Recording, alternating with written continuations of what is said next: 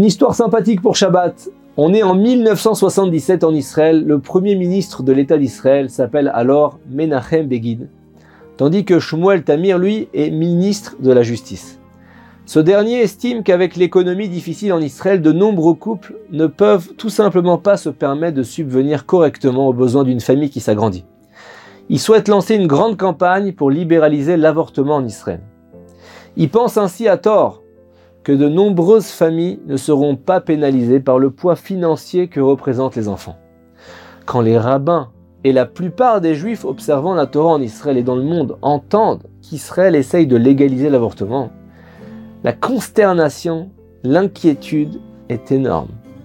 Les principales autorités et dirigeants rabbiniques en Israël décident d'envoyer une délégation de rabbins prestigieux pour parler avec ce Shmuel Tamir, pour essayer de le dissuader d'aller de l'avant avec cette idée terrible. Cette délégation comprend entre autres le rabbin Michael Stern, l'autorité rabbinique hautement respectée d'Ezrat Torah, un quartier religieux entier de Jérusalem, mais aussi le rabbi Raphaël Levin, le fils du rav Arié Levin. Le Rav Raphaël Levin a été choisi parce que de nombreux membres des mouvements de résistance et de défense avant la création d'État d'Israël avaient un grand respect pour son père, le Rav Ariel Levin. L'espoir est donc que Shmuel Tamir, un ancien combattant indépendantiste israélien, en vienne à écouter au moins Rabbi Raphaël Levin. Deux jours avant la réunion, le Rav Raphaël Levin appelle chacun des rabbins de la délégation et les supplie de prier de tout leur cœur. Ils doivent prier Hachem avec une grande intensité afin que la délégation réussisse d'une manière ou d'une autre dans sa mission tellement importante. Deux jours plus tard, le grand jour arrive. La délégation s'assoit dans le bureau de Shmuel Tamir. Chaque rabbin se présente brièvement à tour de rôle quand arrive le tour du Rav Raphaël Levin qui dit Je suis le fils de Rav Ariel. Là, les yeux de Shmuel Tamir s'illuminent déjà. Face à tous les rabbins de la délégation, il s'exclame et il dit Ah, c'était notre rabbin bien-aimé. Il tourne ensuite son regard vers Rav Levin et lui dit Que voulez-vous me dire par là? Je vous écoute attentivement.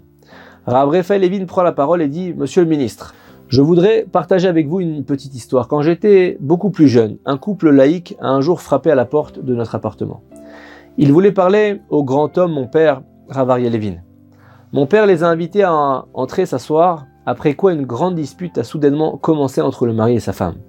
Il s'est avéré que la femme attendait un enfant et le mari qui était à l'école de médecine ne voulait pas mettre l'enfant au monde. Il sentait que ça l'empêcherait d'étudier et de toute façon, de manière générale, il ne voulait pas d'enfant à ce moment-là. Ils ont décidé de consulter mon père pour avoir ses conseils car il était respecté de tout le monde en Israël comme vous le savez. Mon père a écouté les deux côtés.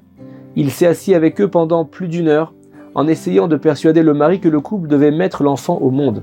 Il a souligné que l'enfant n'apporterait que du nachat, du plaisir, de la satisfaction à ses parents et aurait un impact positif majeur sur la famille. Au bout d'une heure de discussion, le père a été convaincu par les arguments du Rav Levin. Il a accepté de laisser vivre le fœtus.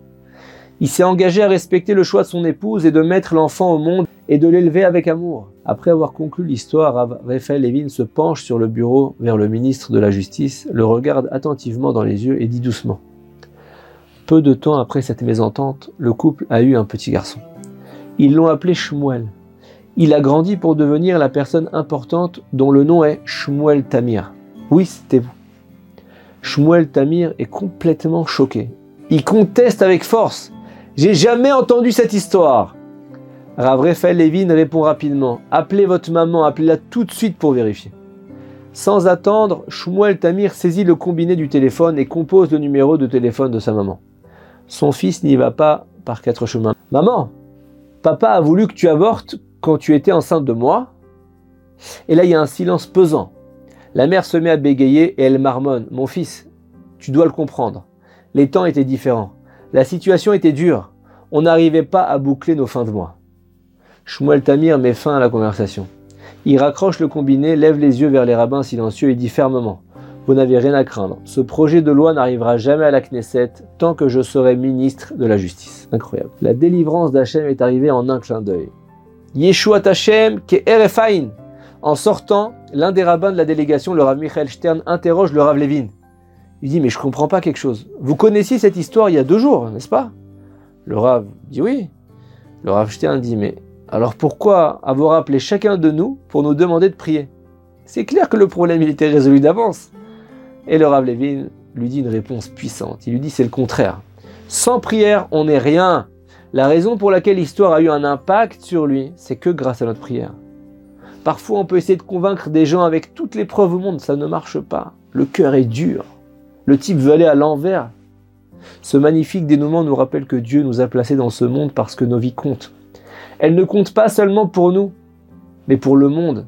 On a tous une mission, que ce soit avec et pour notre famille, notre peuple, nos carrières, nos talents, et Dieu nous a dotés de dons particuliers qui nous rendent uniques et nous permettent de faire des choses que personne d'autre ne pourrait ou ne ferait jamais. Croyez en vous, croyez en la force de vos prières. Réalisez tout votre potentiel dans le chemin de la Torah et le respect des mitzvot. Shabbat Shalom.